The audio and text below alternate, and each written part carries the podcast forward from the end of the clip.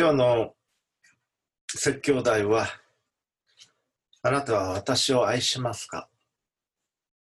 これイエス様の言葉ですけれども、えー、今日はあこの言葉を中心にイエス様が3度目に弟子たちに現れた場面を見ていきたいと思います。先週はイースターでした。しかし、イースターに教会に人が集まることができない、そのような特別な特殊なイースターになりました。先週、大学の授業の関係でカトリックの先生とお話をする機会もありましたけど、その先生にも聞きましたが、カトリック教会、まあ、2000年にわたる歴史があるわけですけども、その中で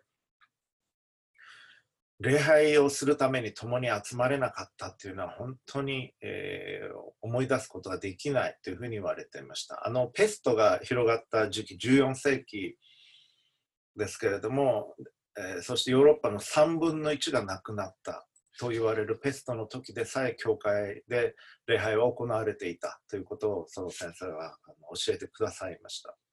最初私が申し上げましたように311年ミラノ直令コンスタンティノス帝によるミラノ直令によってローマ帝国でキリスト教の禁止というのが解かれて以来おそらくイースターに教会に人々が行くことができなかったというのはやはりなかったのではないかと思います。バチカンでも、えー、教皇様はミサを捧げてらっしゃるということですけれども人は一般の人がそこに入ることは許されない、えー、状況になっています。私たちの教会でも共に集まって礼拝をすることができないという状況。特殊な、まあ、緊急事態といいましょうか、そういう状況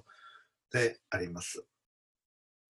しかし、このようにインターネットを通じて、またさまざまな方々が背後で支えててくださって昨日も夜準備しておられましたし、え今朝も早くから、えネットの環境をチェックしたり音声をチェックしたり画像をチェックしたりされてましたけれども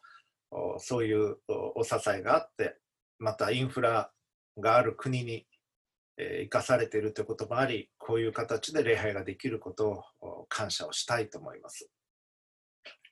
そしてイースターの次の日曜日として私たちはイエス様が私たちに教えておられる大切なメッセージを見ていきたいと思います。今日のテキストを読む前に背景を少し説明をしておきたいと思います。今日の、えー、これからお見せするテキストはイエス様が弟子たちに出会う3番目の3度目の出会いでありました。イエス様はイースターの日曜日弟子たちのもとに行かれました。そして弟子たちに現れました。ペテロも含んだ弟子たちでした。そこは弟子たちは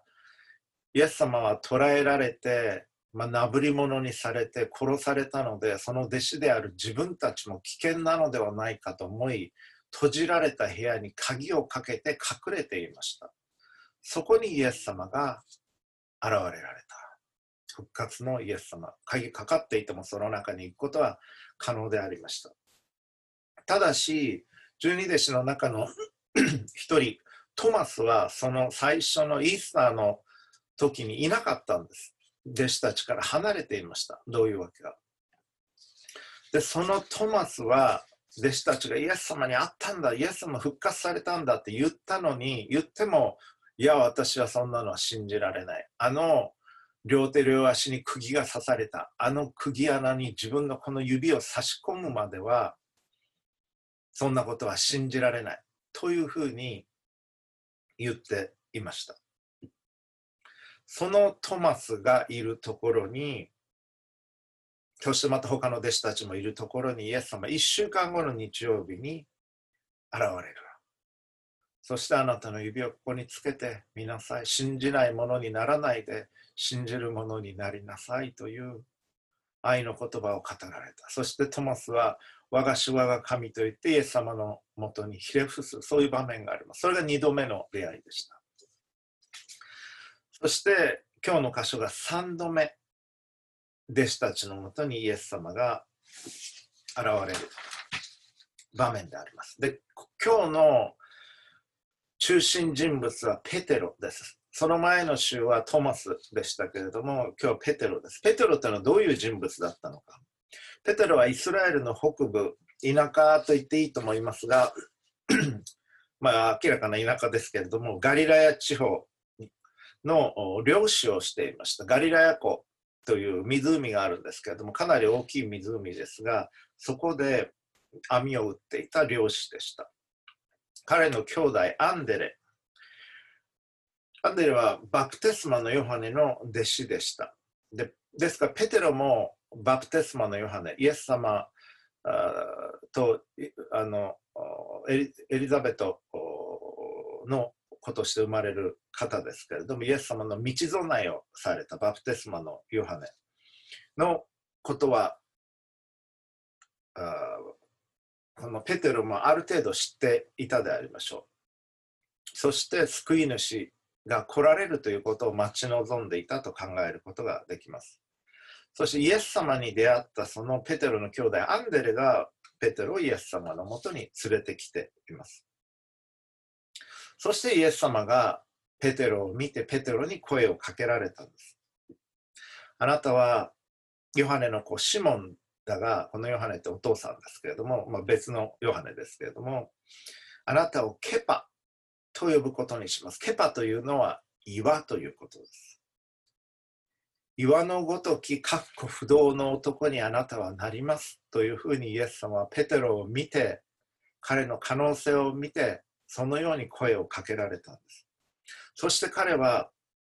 その後に自分の職業であった網を捨てて、イエス様に従っていくようになります。そしてイエス様と約3年の月日を共に過ごすようになっていく。それがこのペテロのイエス様との出会いでした。イエス様に声をかけられた時、ペテロはそやな田舎の漁師でした。皆さんの中で田舎者の方はいらっしゃるでしょうかはい、私は田舎者ですという方、あの、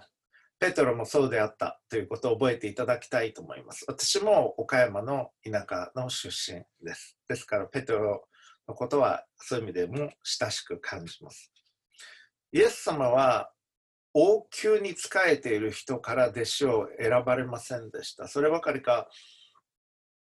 エルサレム、首都エルサレムからも弟子は選ばれなかった。ガリラヤの田舎の人たち、まあ、イエス様の活動拠点がそこだったということも大きいと思います。